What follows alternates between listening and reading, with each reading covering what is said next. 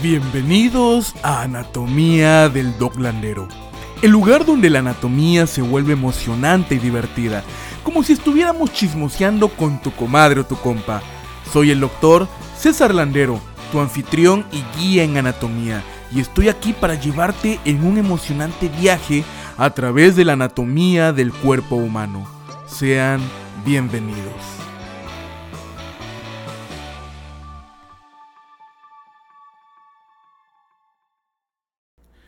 ¿Qué tal? ¿Cómo están mis queridos anatoestudiantes? Espero que primero que nada estés de maravilla, que te le estés pasando muy bien, que tengas un exitoso día, o si estás por empezar tu día porque a lo mejor se te dio la gana de escuchar este capítulo en la mañana, pues que espero llegues a tener un excelente y maravilloso día. Y antes de empezar, pues me gustaría invitarte a que me sigas en mis redes sociales, en Instagram, doctor.cesarlandero, en YouTube, que he estado subiendo últimamente mucho contenido. Eh, en YouTube me puedes encontrar como doctor César Landero. Y pues ahí puedes complementar tu estudio, además con los audios que te estoy subiendo aquí en el podcast de anatomía.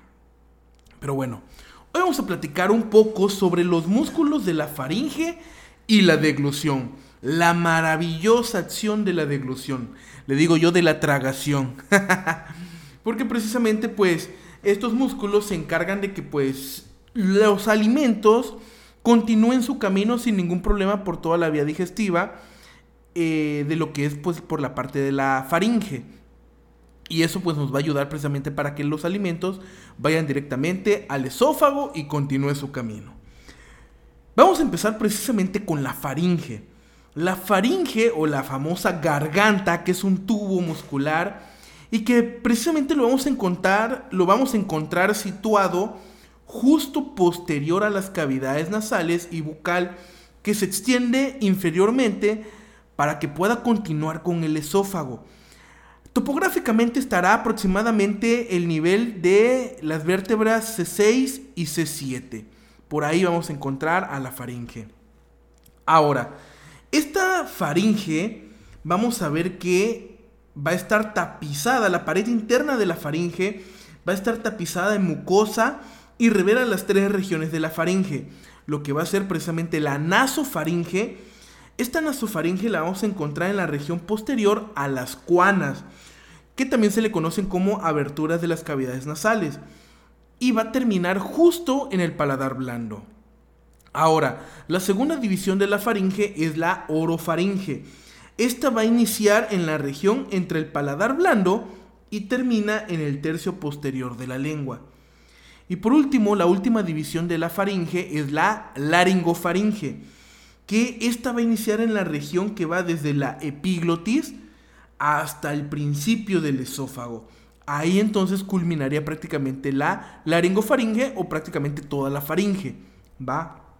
Ahora, el tema principal, pues sí, te tenía que dar un poquito de introducción sobre lo que es la faringe para que vayamos entendiendo el tema principal que es los músculos de la faringe y la deglución. Y vamos a ver que los músculos de la faringe son el constrictor superior de la faringe, que este va a estar situado por detrás de las cavidades nasales y bucal. Este constrictor superior de la faringe va a tener un origen en el gancho de las apófisis pterigoides. Va a tener también fibras que salen de la rafe pterigomandibular, línea, miloioidea de la mandíbula y estas fibras se van a dirigir hacia la rafe medio de la faringe, ¿ok? O sea que van desde cerca de la parte superior por de, bueno, más bien por la parte inferior del escenoides y se van a dirigir hacia abajo, yendo hacia la faringe, ¿va? Ahora, ¿quién le va a dar la función a este músculo constrictor superior de la faringe? Se lo va a dar el nervio vago, por medio de la vía del plexofaringio, ¿va? Acuérdate, nervio vago, vía plexofaringio. De hecho, todos estos músculos van a estar inervados por el nervio vago, por medio del plexo faringio, excepto un músculo, que ahorita te voy a decir cuál es. Ahora, ¿cuál es la función del músculo constrictor superior de la faringe? Pues va a constreñir la pared de la faringe durante la deglución. Ahora, el siguiente músculo es el constrictor medio de la faringe. Y este va a estar situado por detrás de la mandíbula y el hueso yoides. Sus fibras se originan del ligamento estiloideo y astas del hueso yoides. Su inserción también va a ser en la rafe medio de la faringe. O sea que igual, de superior a inferior van a ir estas fibras musculares. Este músculo, de igual manera, por el nervio vago vía plexofaringio y su función pues también va a ser la de constreñir la pared de la faringe durante la deglución, pero ya en el plano medio de la faringe, o sea, lo que es la orofaringe, por esa zona. Si nos vamos luego al siguiente músculo, constrictor inferior de la faringe, vamos a ver que este constrictor inferior de la faringe, situado por detrás de los cartílagos tiroides y cricoides, estos cartílagos son de la laringe. Entonces, ya te puedes imaginar qué zona va a constreñir. Va a constreñir la pared de la faringe durante la deglución, pero específicamente las paredes de la laringofaringe. Ahora, ¿De dónde se origina este músculo y que te quede bien claro? Línea oblicua del cartílago tiroides y cartílago cricoides. De ahí se originan línea oblicua del cartílago tiroides y cartílago cricoides. ¿Hacia dónde se van a dirigir esas fibras? Ah, y de igual manera a la rafe medio de la faringe. O sea, ya cerca de la laringe, pero al mismo destino que los anteriores. Vale. Entonces, que te quede muy claro, si te das cuenta, estos tres llegan a la rafe de la faringe, sin embargo, uno es más superior, otro es más medio y otro es más inferior, por eso el nombre. Ahora, el siguiente músculo es el músculo salpingofaringio. Este músculo está muy interesante porque se va a originar en la trompa auditiva. Y de ahí Acuérdate, la trompa auditiva está cerca de la porción petrosa del temporal. Y de ahí se va a ir a insertar, a insertar, te iba a decir, a insertar a lo que es el lado de la pared de la faringe, o sea, se va lateral a la faringe. Interesante, ¿no? Este músculo también nos va a ser inervado por el nervio vago vía plexofaringio. Pero su función va a ser la de elevar la faringe y la laringe durante la deglución y el habla. Ah, o sea que aquí ya no va a constreñir, sino elevar la faringe y la laringe para la deglución y el habla. Interesante, que ahorita te voy a platicar un poquito más sobre esto. Y por último tenemos al músculo estilofaringio.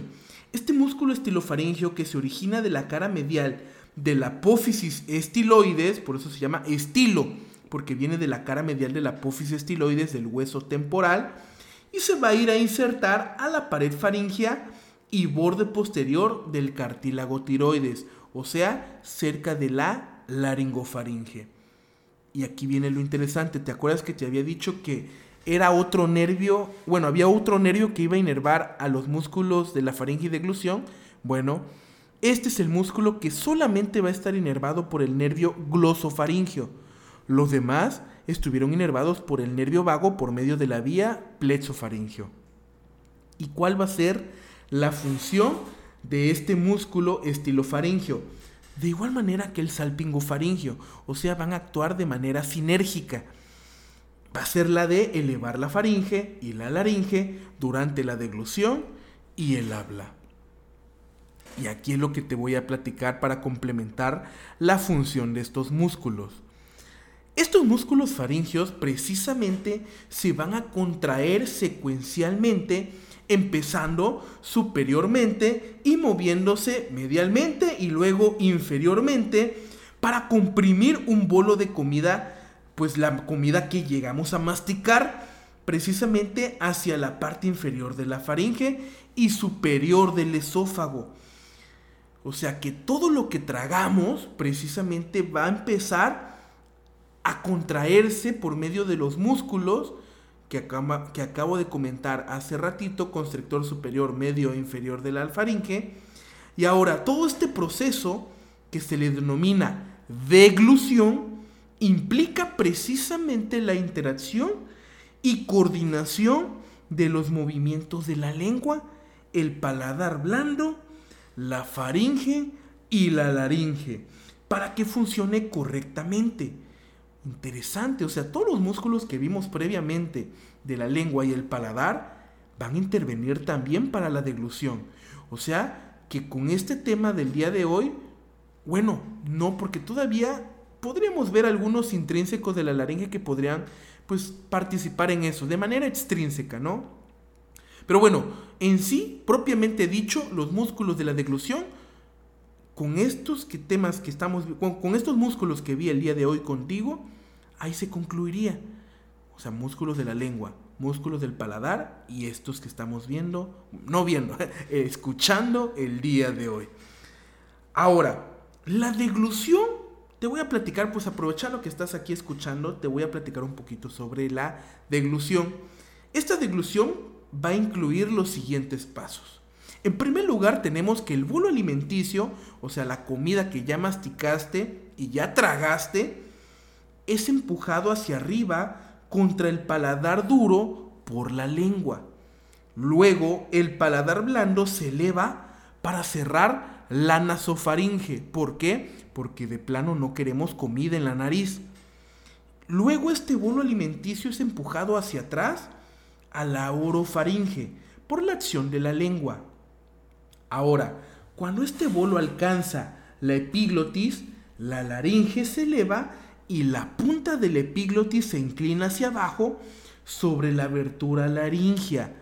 Aquí es donde viene interesante porque la epiglotis precisamente va a recubrir a lo que es la zona glótica para que no entre comida a la, a la continuidad del sistema respiratorio, que sería la parte de la tráquea y todo eso, ¿no? Luego, ¿qué, ¿qué, más? ¿Qué otro paso sigue? Bueno, las contracciones de los constrictores de la faringe exprimen el bolo en dos corrientes que pasan a cada lado del epiglotis y hacia la parte superior del esófago. Y el paladar blando es traccionado hacia abajo para ayudar a mover el bolo. Entonces ya como último paso, el paladar blando es traccionado hacia abajo y la hendidura glótica, que es, acuérdate, la glotis es el espacio entre los pliegues vocales o cuerdas vocales, se cierra.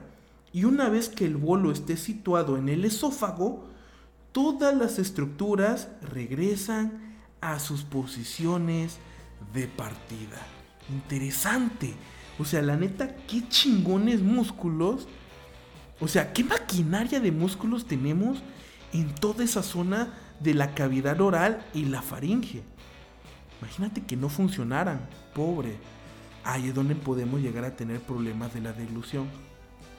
Pero bueno, espero que te haya gustado el capítulo del día de hoy, el episodio del día de hoy de los músculos de la faringe y la deglución.